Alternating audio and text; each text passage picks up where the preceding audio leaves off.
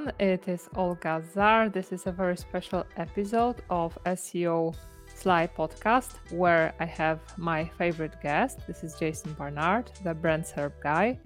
And I want to talk about uh, I want to ask Jason about uh, what's what's happening recently with Google. We know there have been so many updates a few updates running at the same time. And uh, I think what Jason believes, what he has to say, will be super, super interesting to you. So I want to like pick his brains on that today because like this is really huge. So, Jason, how are you doing? I'm doing absolutely fine. Olga, my favorite host. That's cool, yeah. and I think we are going to have um, a follow up, a live follow up on that in December because like this is so huge. So yeah. okay, so, so I mean, from from my perspective, we've got this. Then I'm going to do a talk on my own later on today uh, on the Kalicube channel. So everybody join us for that, and then in December we can do a follow up because things are going to change again.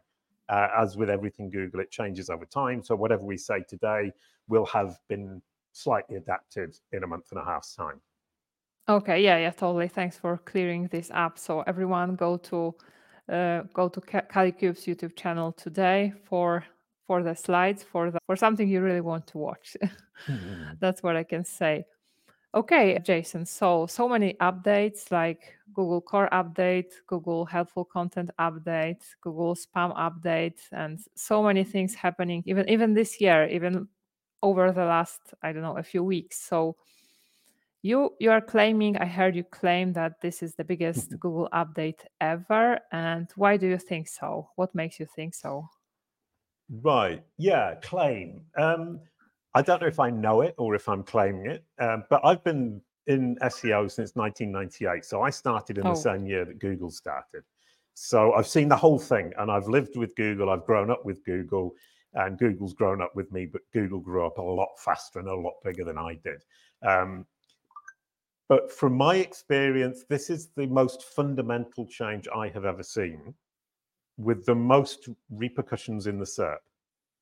And that comes from the fact that the Knowledge Vault, Google's main knowledge graph, and the SERPs both updated at the same time in July. And that was quickly followed by the helpful content update of September, which is very closely linked to that big update in July.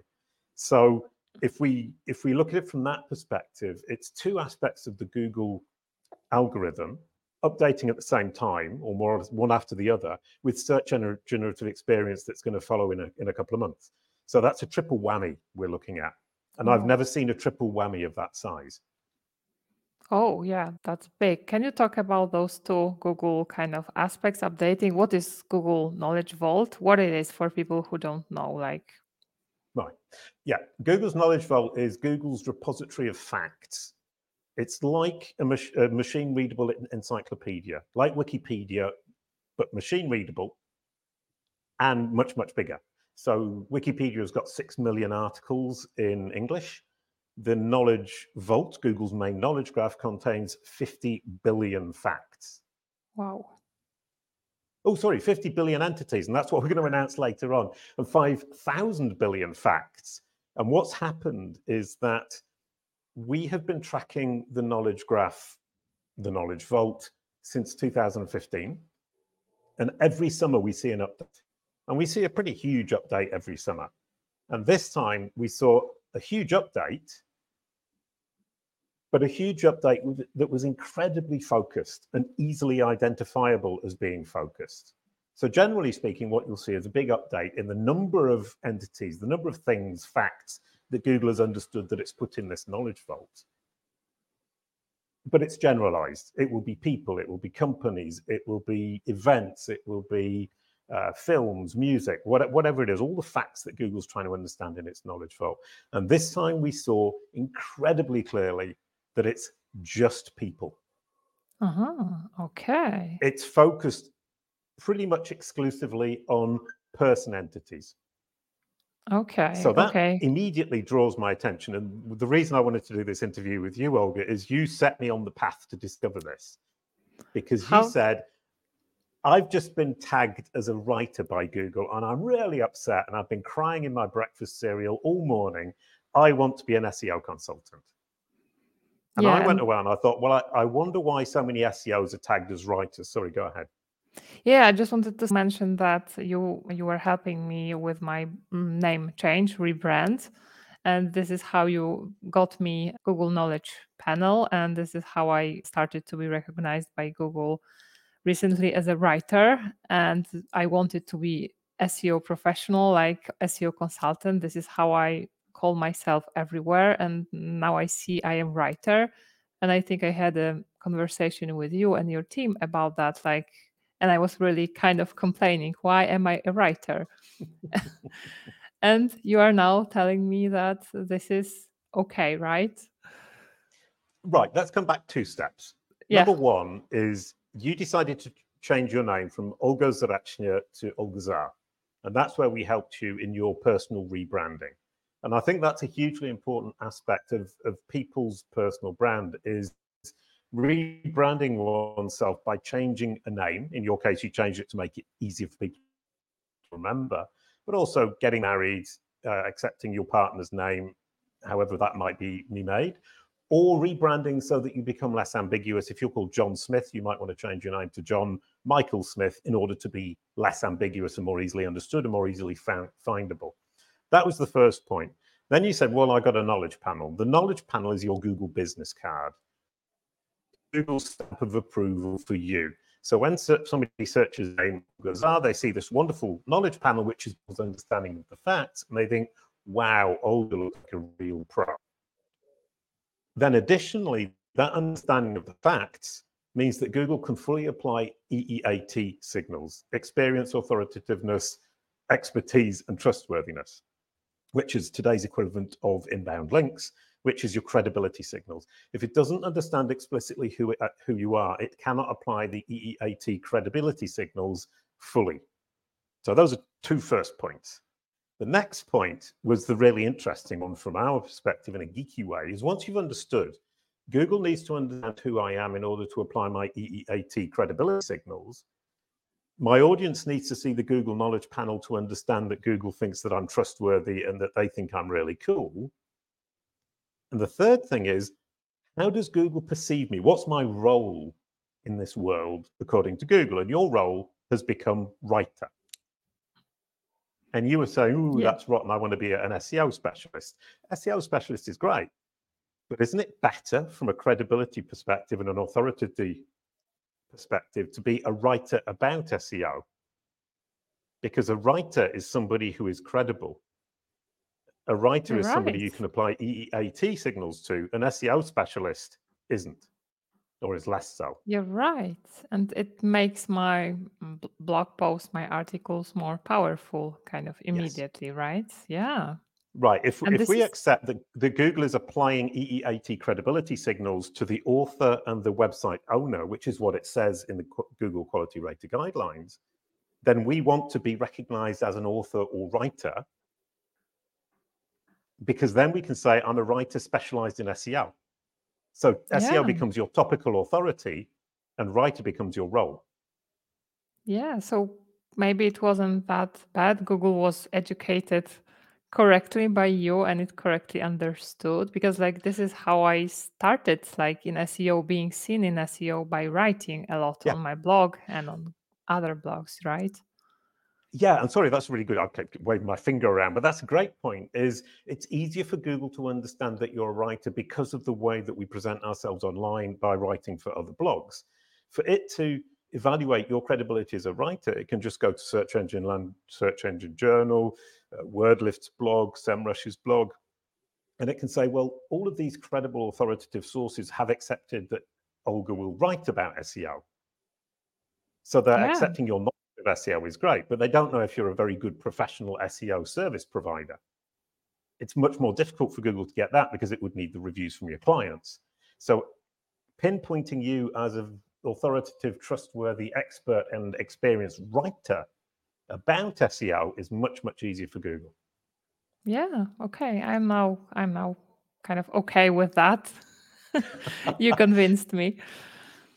Now, and, and, what was really cool is you sent me down the rabbit hole because I thought, well, being a writer isn't such a bad thing. But why isn't she being seen as an SEO consultant? Because we had pushed SEO consultant, and Google had ignored it and picked up on Writer. And that was when I looked in our database. Now we've got 7 million knowledge graph entries in our, our database wow. that we've tracked over the last years. And uh, in to- what, what I was able to do was track over time how many have been added, how many are removed, what the subtitles are, and what the reference URLs are. And when I looked in the data, the July the 14th to the 17th, the knowledge graph grew by, I think it was a third. So it got 30% bigger in four mm. days. That's huge. So Google just injected absolutely loads of data into the knowledge vault and added one third extra. And then I dug down further and I thought, well, what's this thing about writers? And what I discovered is the number of corporations and organizations in the Knowledge Vault was flat. It didn't increase at all. The number of events didn't increase at all. Mm. The number of songs didn't increase at all. The number of people increased threefold. Wow, that's the only increase in entity type was people. Huh.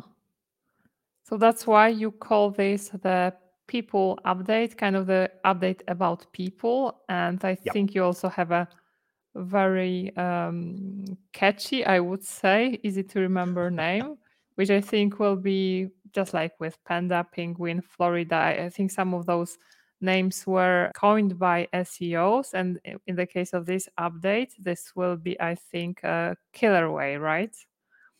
Yeah, I think I've made a mistake because we called it killer whale, but panda and penguin are these black and white animals, and they're both to do with spam. So we yeah. should have saved killer whale for the spam update, which is probably going to come next year. There's going to be a knowledge vault spam update or a knowledge panel spam update, and we potentially could have kept it for that, but it doesn't really matter. We'll call it killer whale because it's huge and it makes a splash, which I think is fun.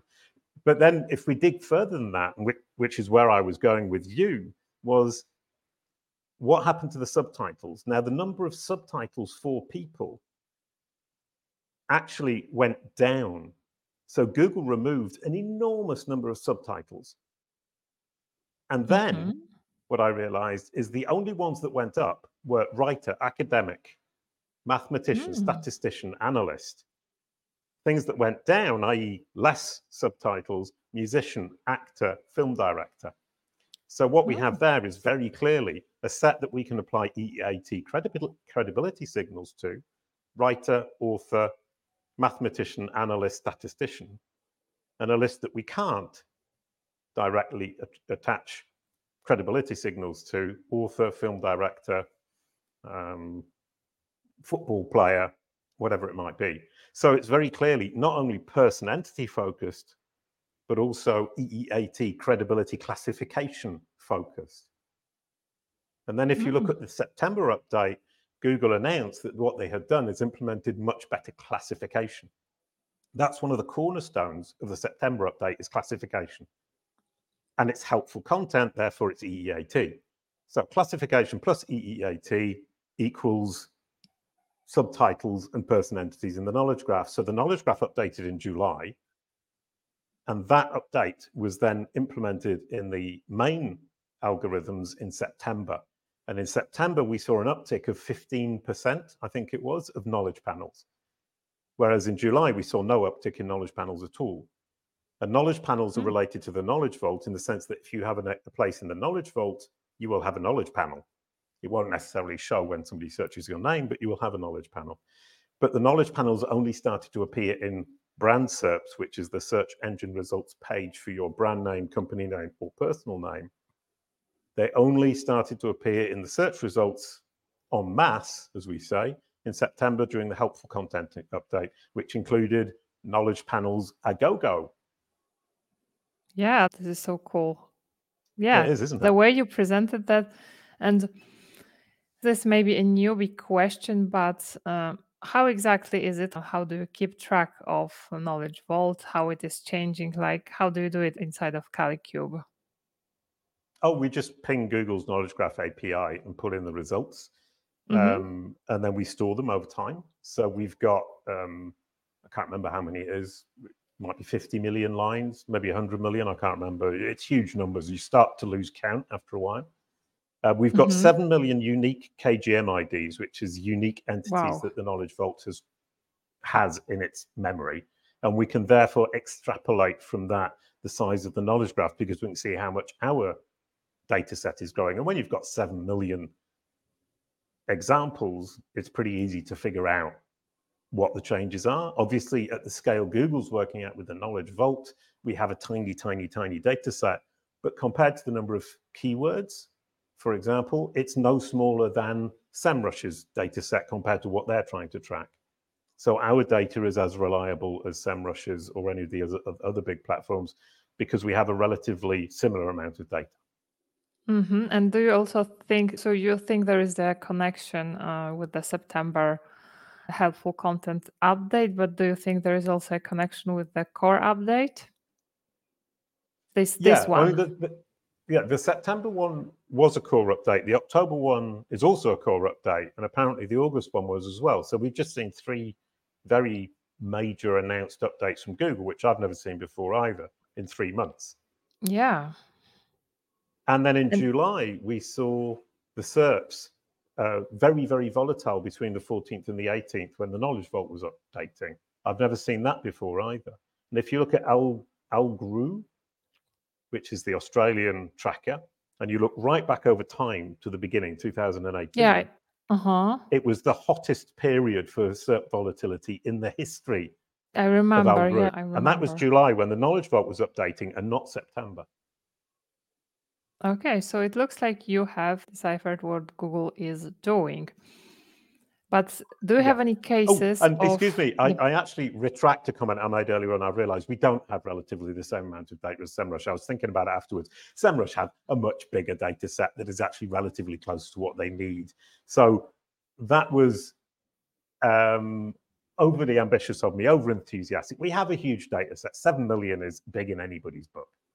So July, the update of of yeah. knowledge uh, vault happens. Like volatility, volatility kind of uh, follows. But uh, do you have any cases of your clients, of your SEO friends, that they had really experienced something EEAT related back then, or does it all happen after those updates? Because the update uh, happened then and then we have those core updates and only after those core updates do we see those kind of massive more massive dramatic differences in serps in rankings that's a really interesting question i hadn't really thought it through properly you've just made me think it through properly number one is that volatility in the serps involves either changing elements in the serps more or less knowledge panels or more or less featured snippets or more or less video boxes, or changes in the positions of the the, yeah.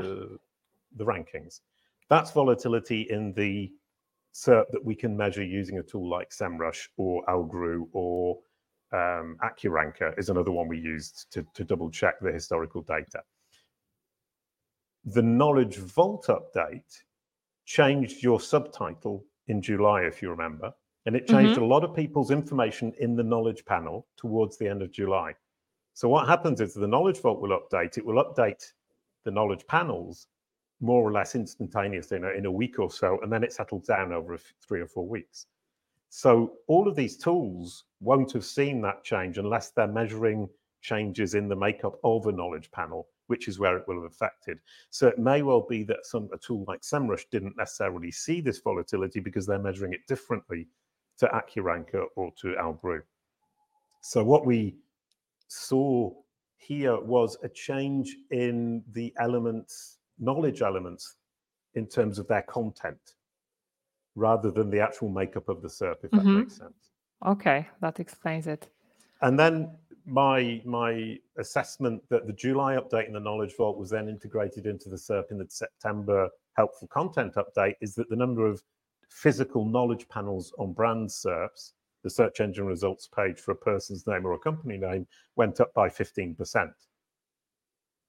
And that has never happened before. We've got, once again, data going back eight years. We've got 10 million knowledge panels in our database. We've never seen such an increase in knowledge panels on brand SERPs. And the knowledge panels were all for people. Uh-huh. So the connection is is undeniable. Yeah, yeah, totally, totally. Yeah, so I am even more happy and happier now uh, than I was that I am a writer. Yeah. So what will have happened is a lot of people got a place in the knowledge vault, the main knowledge graph in July, but they will only have seen the knowledge panel in September. Uh-huh. But what we saw is a lot of people in the SEO industry saying, I got a knowledge panel, I got a knowledge panel. That's just luck. It's nothing to do with the actual update in the sense that at scale, once you look at 7 million, you can see it didn't make a big difference. It did in September. But what it did do is change the information. And I would guess that the people who saw a change in their knowledge panel in July are the people who are affected fundamentally by the change in subtitle from, for example, SEO specialist to writer. Yeah. Okay.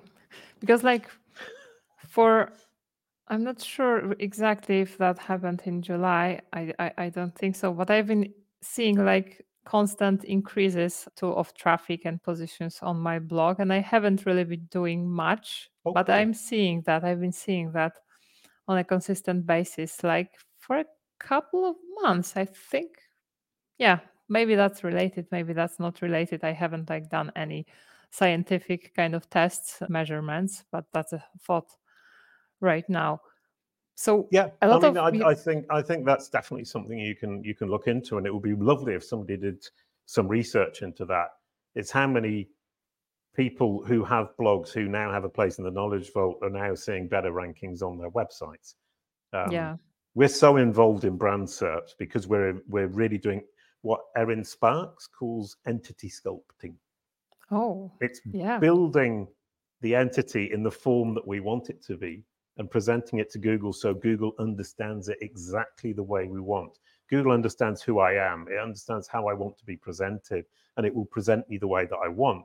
And it understands me the way I want, which is an authoritative, expert, experienced, and trustworthy, aka credible person in the digital marketing space.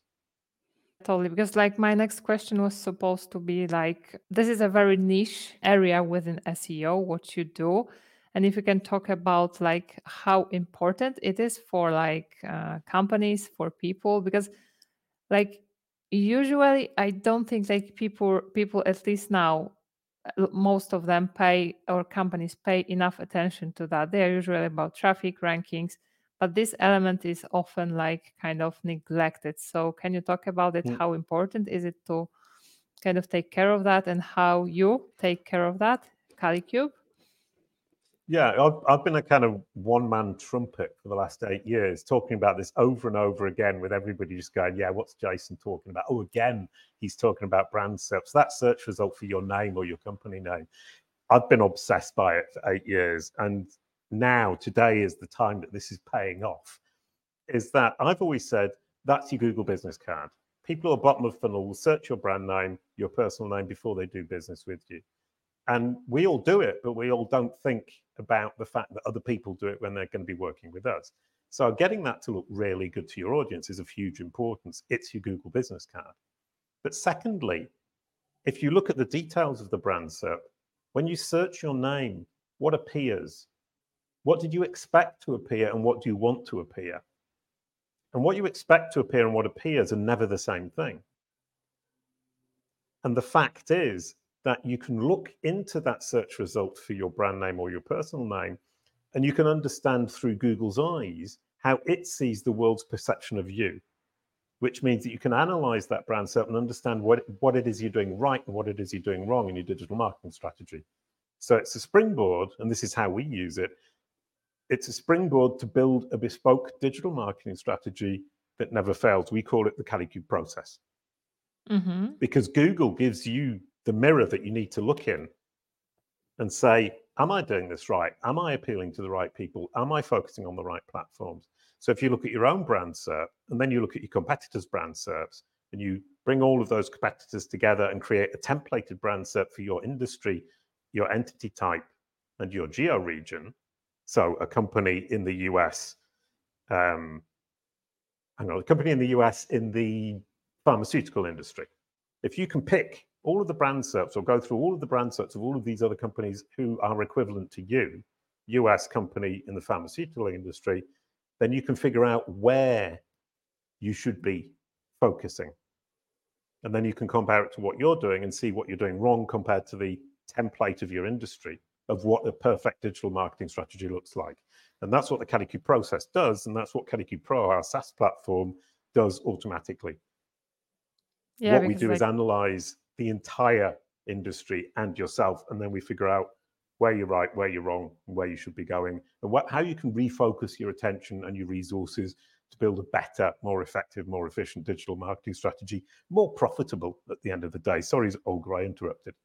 Yeah, yeah, I just wanted to say that like doing that uh, on my own, if I were like doing it for myself, or like that seems like an impossible task. Like, yeah, and that that's a really good point. A lot of people try to do it themselves, and that's fine. I mean, you can do it for free. I mean, what we're doing with the Kalicube process is giving away a free digital marketing strategy or a strategy for digital marketing strategies, perhaps we should say. But if you do it yourself, your analysis is going to be biased, your analysis is going to be incomplete, and it's going to take you absolutely loads of time, and you're going to get lost. And what we've done is created an automated system that isn't biased, that does it algorithmically, that uses machine learning in order to make sure that we've got the exact right strategy for your specific business. And I love yeah. it. And if, if we come back to this update, what has just happened is it makes our analysis even more accurate because Google's getting better at classification. Google's getting better at entities. And when you look at it, geo region, classification of your industry and your entity type, company or person, that's exactly what Kalicube does. And it's exactly where Google are getting better and better and better at the moment. Yeah, totally. Like, I think like I wouldn't it wouldn't be possible for me to do it on my own and i would probably neglect that even though this is a very very important part especially for me for seo consultants even mm. though they are classified as writers so i cannot really like imagine doing it myself and the way you did it was really smooth i was like basically presented with a ready to go kind of list of things. I just had to yep. really, really quickly review the things you found, the links you found, and I was really surprised by some links. I, I don't think I would have googled them myself the profiles different different types of things right oh, 100% and in fact um, that I mean, there are multiple things there number one is the machine does the algorithmic prioritization it finds all of these links then elisa is the person who sent you the list the human yeah. intuition, the human understanding of the situation is what makes all the difference. So Elisa is standing between you and the machine and making what the machine spits out, Kalicube Pro spits out, helpful and understandable to you. And I would never forget the human in the loop. And in this case, it's Elisa and her team, Elisa, Nell, and Anne, um, who were hugely important to the, the whole process. Um, and from from that perspective as well, the the idea that we need to look after this is something that people overlook and often say, "Well, I'll do that next year because I can't see the immediate return on investment." Um, and from my perspective, it's a huge mistake. Yeah, I totally agree. Okay, so final question: like with everything you have just said, what can be what are the tips you can give to people knowing that we have this killer whale yeah. update so many things change like what should we be seos doing right now? Right. Well, if, if you look at the July update, which was person based, EEAT based, so three times more people, absolutely no increase in corporations or organizations in the knowledge vault. What's next? It's corporations. What is Google going to try to do? It's going to try and catch all the YMYL and the EEAT labeled organizations and leverage those. So your media sites, reliable media sites are typically going to be EEAT. Pharmaceutical sites are going to typically going to be YMYL, where Google's going to treat them once they've understood them correctly in the knowledge vault with a little bit more care and attention. So corporations is the next big thing. Don't miss the boat. You need to manage your entity. You need to sculpt your entity. You need to work actively or proactively to make sure that Google correctly understands your entity and you get a place in the knowledge vault because the knowledge vault will then trigger the knowledge panel. And the knowledge panel is the visible result of your work. So that's one way you can sell it to your boss. If you're a person and you missed the boat, i.e., you weren't in the knowledge, you aren't in the knowledge panel, sorry, knowledge graph, or you haven't got a knowledge panel now, there's going to be more updates. What happens when Google makes a huge update like this? They look at the results and they think, oh, well, we messed up there. That could have been better. This could have been better. And then they do a, either a partial rollback, rollback or an additional update. In the Knowledge Vault, your updates are December, February or March, July. And that's mm-hmm. been true for the last five or six years. So you can bet your bottom dollar in December, they're going to do some kind of update on people. And for that, you need to be ready today. There's about a four to four to eight week delay between when you put something online and when it's actually reflected in one of these updates. And then next year, I would bet my bottom dollar that corporations are going to be the big next step. So if your corporation has a knowledge panel, you need to reinforce it. If it doesn't have a knowledge panel, you need to build it you need to make sure that Google's explicitly and confidently understood your entity. And I push there on confidently because understanding is one thing. Getting the knowledge panel is great. It means Google has understood. Getting a solid knowledge panel that sticks around and is accurate is confident understanding. And everybody in the industry, everybody in the business world underestimate, I believe, the importance of Google's confidence in its understanding and it's confidence in the results it's showing. Confidence is the key. So you need to build understanding, you need to build confidence, and then you need to make sure that the relationship between your entity and Google is one of trust. Okay, that's really yeah, cool. Sorry, I got cool. a bit overexcited there. Yeah.